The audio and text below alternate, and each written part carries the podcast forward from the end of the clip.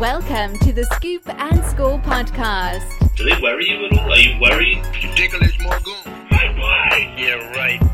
Yeah, right. Your host, Stephen Kahn. What's happening, everybody? Welcome to the off season. We made it. We made it through the whole season. Um, definitely times we we didn't know we were going to get here, but pretty exciting um, to crown a national champion and to crown one emphatically with the Alabama Crimson Tide knocking off the Ohio State Buckeyes 52 to 24.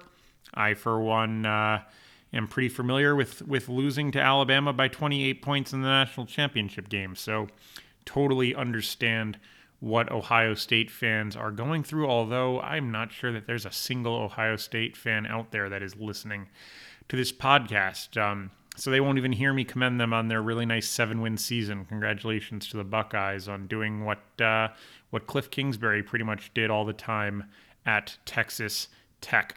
Uh, Alabama, what a season it was. Um, I I doubted them. I feel stupid for doubting them. Um, you know, in in the final pick of the year to try to get uh, into the black for my picks on the year, I did end up taking the points with Ohio State, and I think I just I overreacted to to what Ohio State uh, was able to do against Clemson, and I think I in a way I might have underrated Notre Dame a little bit and what they were able to do. I saw Notre Dame hold Alabama to 31 points, and I thought, okay, well, if Ohio State can can hold Alabama around 31 points, they're going to be able to score more than Notre Dame. This should be close.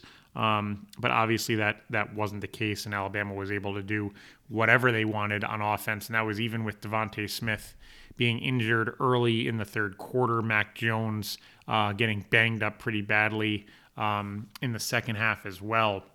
They just uh, kept that machine going.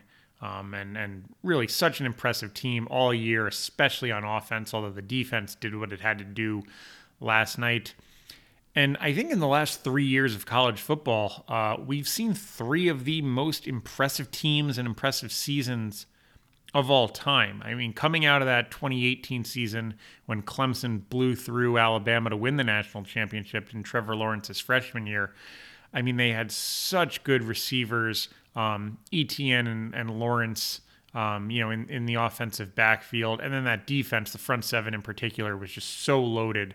Um, you know, so many first round picks on that Clemson defense. It didn't, you know, and the first team to ever go 15 and 0 didn't know if we'd be seeing a team at that level again. And then the very next year, LSU, as prolific an offensive as we've ever seen, really crushes pretty much everyone they played. Also goes 15 and 0 um, and and maybe even topped what we had seen from Clemson the year prior. And this year, Alabama, the offense, you know, right up there. I think you know if you're if you're comparing offenses, Alabama this year versus LSU last year, really really close. Um, I don't think their defense was quite up to par. Um, certainly not with Clemson's from 18, or I don't think LSU's from last year. If I were ranking those teams overall, I'd probably go 2019 LSU, 2018 Clemson, and 2020 Alabama. But in terms of impressive seasons and what this Alabama team and really every team that played a full season had to go through this this college football year during this pandemic, so difficult. And I just think this is as impressive uh, a season as we've seen from any college football team in the modern era. Um, and just I, I always enjoy, I mean, unless I really hate a team, I always enjoy watching the championship celebration. And that was no different with this Alabama team. Just seems like a lot of really likable guys um, from quarterback Mac Jones, who, aside from being, you know, moderately tall and, and throwing a football pretty well, is no different uh, athletically than, than pretty much anyone that I associate with um, as especially as evidenced by his attempts to slide slash dive when he would scramble out of the pocket. Najee Harris just seems like you know a really well-rounded guy, and it's just funny and great with interviews. Um, we saw what Alex Leatherwood was like up on the podium after the game, playing offensive line. DeVonta Smith going through the Heisman, um, you know, proceedings last week, and and then you know just with with winning MVP and doing the interviews even after getting injured in this game, and you know on the defensive side, maybe not as many. Uh, you know, personalities and names, but also, you know, they it seemed like a clear absence of, say, for lack of a better example, a Reuben Foster type, who, uh, despite being an outstanding linebacker a few years ago, probably not uh, the best citizen. So again, this is just an incredibly likable Alabama team. I was really happy for them and uh, and enjoyed watching them celebrate and really enjoyed watching them all season. Aside from when uh, they were dismantling the Irish, it was uh, it was a fun team to watch, and it was especially fun to watch them while rooting for them last night. Some of what they were able to do on offense was incredible. Coach Sark going to Texas. I mean, if you're a Texas fan, you've got to be excited about what's coming to Austin uh, this coming season, especially with some of the some of the tools they have, and and thinking ahead to next season. I think it's going to be a wide open year. I mean, of course, Alabama is always going to reload, and, and Clemson's always going to reload, but Alabama, I mean, all of those names I just mentioned are gone. So, you know, they should still have a strong defense. And, you know, Bryce Young, who we saw for the last few snaps of this game, should step right in. But it's hard for a quarterback to just step right in. You don't hit on 100% of them. Um, and, and Najee Harris and DeVonta Smith and Jaylen Waddle and a lot of this offensive line, they're all out the door. So, you know, uh, John Metchie should be good. We saw Slade Bolden uh, score a touchdown in this game. He'll be back. Um, so, so certainly it's, it's going to be a loaded team. But, you know, they're certainly losing a lot. Um, Ohio State is is losing a ton on both sides of the ball. Um, but but uh, but obviously, you know, with with the level that they recruit, should be good. Um, Spencer Rattler at Oklahoma. Uh, if if he takes the jump that you'd expect, and we've seen from so many quarterbacks under Lincoln Riley, they should be up there. And of course, uh, what we've already seen from DJ Uiagalelei at Clemson, that's gotta uh, you gotta expect that to be a good team, especially with the recruiting class that they brought in this past year, the current freshman class, now with a year of college, you know, weight training under their belts and and some experience playing.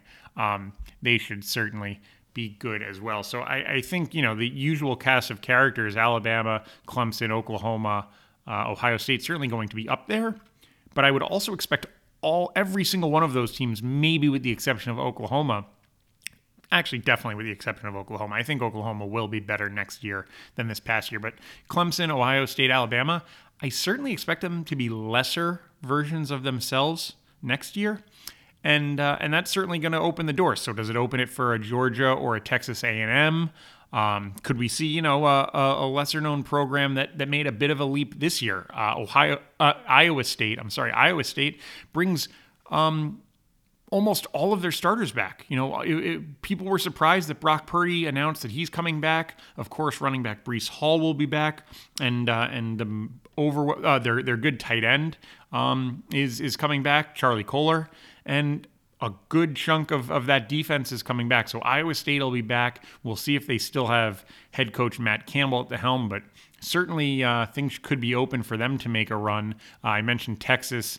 Um, with with Sark, see how good they can be in their first year. But Iowa State and Oklahoma could certainly be battling it out once again for the Big 12 championship and uh, and potentially a spot in the playoff.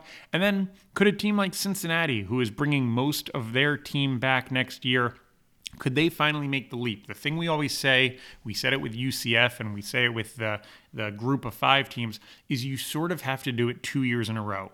The first year, you have a great season. That's what sort of builds your respect up a little bit, but you're not going to get credit for it. You're not going to get a chance to get into the playoff, and your ranking will never be that high. But then the next year, you're on people's radars. And if you do it again, then hopefully you're rewarded for it and you get that respect. And Cincinnati's going to play Notre Dame next year, and they're going to play Indiana next year. They're going to have a couple chances at some ranked uh, Power Five teams. So if they could have another undefeated season, certainly an opportunity for Cincinnati. Now, one thing that is going to make it a little bit more difficult for Cincinnati next year is the fact that they'll have to replace their fantastic defensive coordinator Marcus Freeman. Uh, part of the reason I waited until this week to talk about Notre Dame was that I had an inkling that they would make an announcement about a defensive coordinator hire, and that has happened. Um, we hinted at it uh, on this podcast back when Tommy Vegas and Danny Dimes were on the show in December. Uh, and, and we suggested that Marcus Freeman could be the next defensive coordinator of the Notre Dame Fighting Irish. And sure enough, that has been announced. Huge, huge hire for the Irish. You have to imagine he's only going to be around for a year or two. Uh, but you know, replacing Clark Lea was going to be difficult, and I think they found a replacement that could be just as good.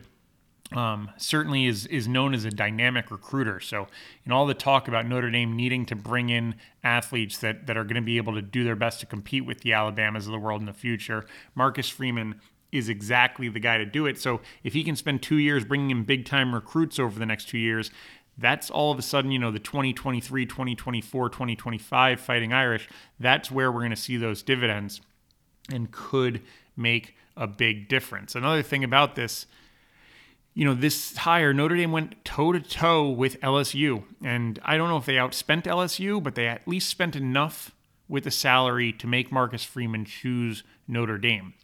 And all in, that just gives me the idea that the entire football organization, from, from Brian Kelly to Jack Swarbrick to the president of the university, they are all in and committed on going after Alabama and Clemson and Ohio State and trying to be an elite in the world of college football.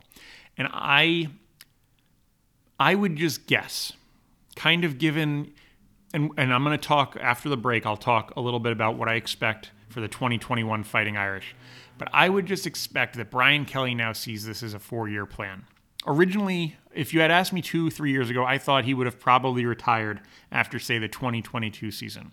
But the way I see it now, I think there's a little bit of a rebuild coming in 2021 and then you know 2022 an improvement and then 2023 and 2024 i think those are the two years that notre dame can really focus in on going out and trying to win a national championship and my prediction is that the 2024 season will be Brian Kelly's last at Notre Dame. And, uh, and I think the entire school, the, the administration, the athletic department, I think they are very focused on this four year window and doing everything that they can to put themselves in a position to win the national championship. I'll talk a little bit more about that window and how it's going to start in 2021 after telling you about DeBragga Meats. And let me tell you, it's so nice just having a freezer full of meat. You don't always listen, you're not going to have, you know, red meat every single night. You know, you're going to have to mix in some greens, you're going to eat healthy. It's the new year, you've got resolutions, you're going to have some salads in there. But, you know, you're having your salads, you're having your vegetables, you're you're eating light, you're working out. Every once in a while, you need a little treat that you're going to look forward to. And that's when, say, maybe on a Tuesday, you take a steak out of the freezer, you put it in the fridge, and you say, That's tomorrow. That's tomorrow, Steven's prize. You know, you, Steven, you work hard today on Tuesday, and tomorrow on Wednesday, that steak is going to be thawed out. You're going to cook it up. It's going to be delicious, and you're going to treat yourself to a nice little steak because you deserve it. And let me tell you, listener, you deserve the delicious meats that DeBragga has to offer, whether that be ribeyes, New York strips, you can get a nice filet. You know, it's more of a lunch steak, but have a nice, you know, six ounce filet if you want. Pork chops, you can get chicken, you can get lamb, you know, what, whatever you want, they have it. Go to debragga.com. That's D E B R A G G A.com. Use promo code SCOOP, S C O O P, at checkout. You're going to get 15% off your first order. And I just, listen, I stand by the product. I can't offer you a money back guarantee, but here's the guarantee I offer. If you get DeBragga products and you don't find them delicious, I will allow you to come to my home and slap me right in the face. That is the Stephen Kahn guarantee. If you are not fully satisfied with your DeBragga meat, you can slap me right in the face. If you live in the New York metropolitan area, area, that's the second week in a row I've said era instead of area. If you live in the New York general region, there we go, how's that? Go to local.debragga.com. You know, a little bit less selection, but still really great stuff. You might get some better prices. And best of all, you're going to get free delivery. That's local.debragga.com or regulardebragga.com, and you're going to use promo code SCOOP. It's the best stuff. You're going to love it. Now let's talk a little bit about Notre Dame and what to expect in the year ahead. Another bit of news that's happened since the last uh, time. Actually, it happened before the last time you heard from me, but I didn't talk about it then. And that was uh, Wisconsin quarterback Jack Coan transferring to Notre Dame. This is a good thing. It's not, you know, it's it's not, it's maybe nothing to write home about, as they say, but it's worth talking about on a podcast. Um, this is a guy who went to the Big Ten championship for Wisconsin. He's a perfectly solid quarterback, and most importantly, he's Notre Dame now has a quarterback on the roster that is ready to go to Tallahassee and play at Doak Campbell Stadium, probably at night on on opening weekend next year against Florida State.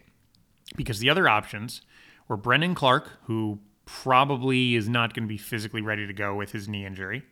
Drew Pyne, who has thrown like seven passes and is like six feet tall and 145 pounds.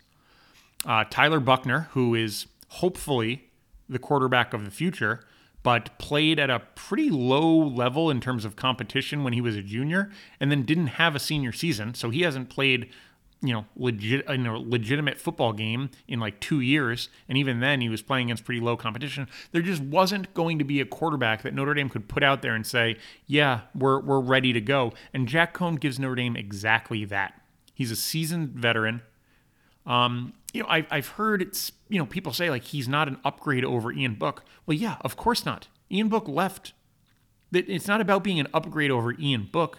It's about being an upgrade over Tyler Buchner and Drew Pyne and and Brendon Clark going into to September 5th of 2021. And he is an upgrade in that regard.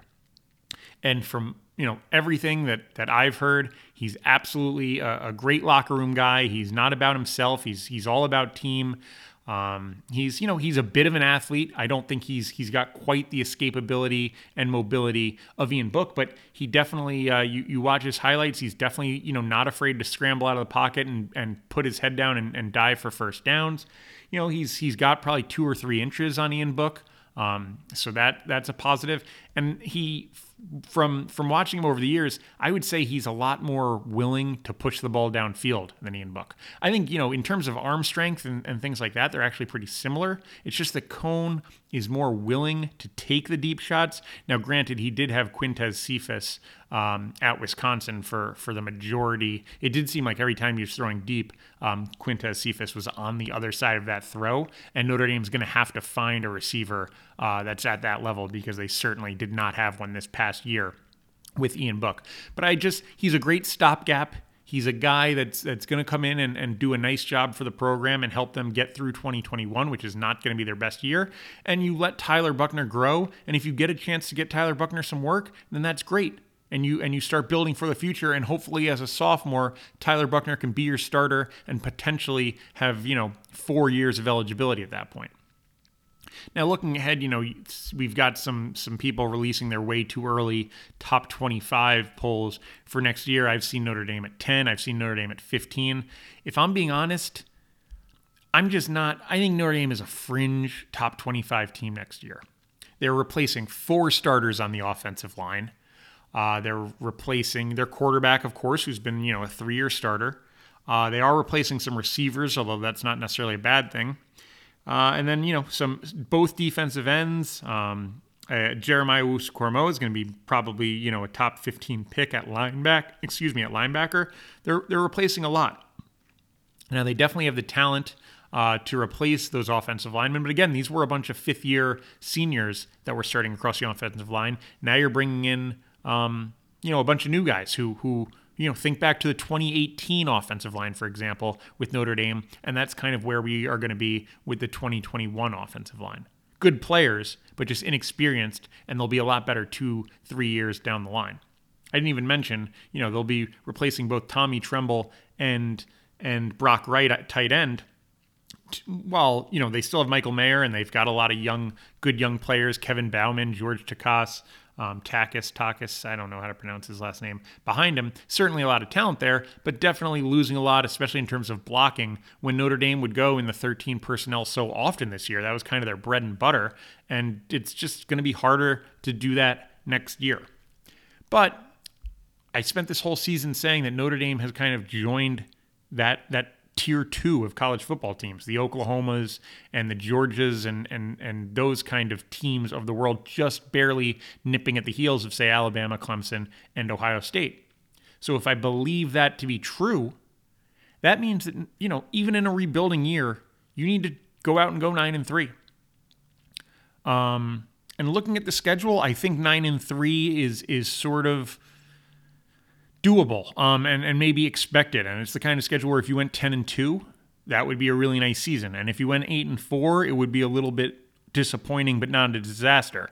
I I am going to kind of artificially just draw a made up line at 8 and 4. You can't go 7 and 5 if you're going to be an upper echelon team. I mean, 7 and 5, I think obviously, you know, the 4 and 8 year in 16 was a true disaster, but 7 and 5 would constitute a truly bad year and a step back for the program even if you are rebuilding. So I think 8 and 4 kind of needs to be the floor. 9 and 3, you know, you could mean you saw some things that uh, that could lead to future success and 10 and 2 would be great. It's an interesting schedule. I mean, in the first 4 games, I'll, I'll just read it through. It's never never too early to go through a schedule. You go at Florida State, you've got Toledo, you've got Purdue, and you've got Wisconsin at Soldier Field. You've got to go three and one in those four games. Florida State's going to be better. Toledo and Purdue should both be wins, although Purdue's not a pushover. And Wisconsin's going to be a good battle. So, you know, assuming you beat Toledo and Purdue, Purdue not a not a guarantee. You got to go one and one against Florida State and Wisconsin. Then the next four games: Cincinnati, at Virginia Tech, USC, and North Carolina. That's a pretty brutal stretch right there, I have to say. Those are all four of those games are absolutely losable. I'm almost, I mean, you've got a five game stretch in the middle of the year Wisconsin, Cincinnati, at Virginia Tech, USC, North Carolina. That is brutal. And then you finish the year Navy, at Virginia, Georgia Tech, and at Stanford. I think you really have to run the table there in November going 4 and 0. So it's just a question of, you know, what are they going to be? Are they going to be 5 and 3 after the first eight? People might be grumbling and then they finish strong, but that is not an easy schedule next year. And then into 2022 and 2023, that's when Ohio State comes onto the schedule. You're playing Clemson both of those years as well. Those are going to be absolutely hard. But again, they're cutting their teeth in 2021. They'll get better in 2022, 2023, and 2024. That is when this team is going all in. I hope to still be doing this, talking to you guys in 2023 and 2024 Let's see if my prediction comes true. I think Notre Dame competes for and plays in a national championship game by the end of the 2024 season. We'll see if I am right. That is going to be it for me. That is going to be it for this 2020 college football season. I appreciate everyone who came along for the ride. I'm thankful for everyone in college football and in the NCAA that got this season done. It gave me something to look forward to every week during a difficult year. Uh, I, I don't pretend for one second that this podcast does anything for anyone that's helpful in a really difficult time, but hopefully you did get some enjoyment out of listening to this each week. Hopefully you didn't lose too much money following my picks. And again, I really enjoy doing this. I really enjoy uh, hearing from people. Every year I hear from someone new that I had no idea listened to the podcast. So really enjoy. Uh, really enjoy hearing those kind of things. Hope you enjoy listening have a great year. I will. Uh, I'll talk to you next year. And just on the way out the door, you know, thanks to producer John for everything he does. Um, big, big, big help there, uh, and and especially with the equipment uh, equipment uh, upgrade this year. I have to pr- thank uh, producers Tim and producer Ellie uh, for for the equipment upgrade as well. So Thanks to everyone. I will talk to you next year. Who knows? Maybe we'll have a, a surprise episode, do another uh, movie rewatch, something along those lines. Uh, with that, let's just, uh, we're on to 2021 and we're all Aggies now. That concludes the Scoop and Score podcast. Everyone in this room is now dumber for having listened to it. I award you no points and may God have mercy on your soul.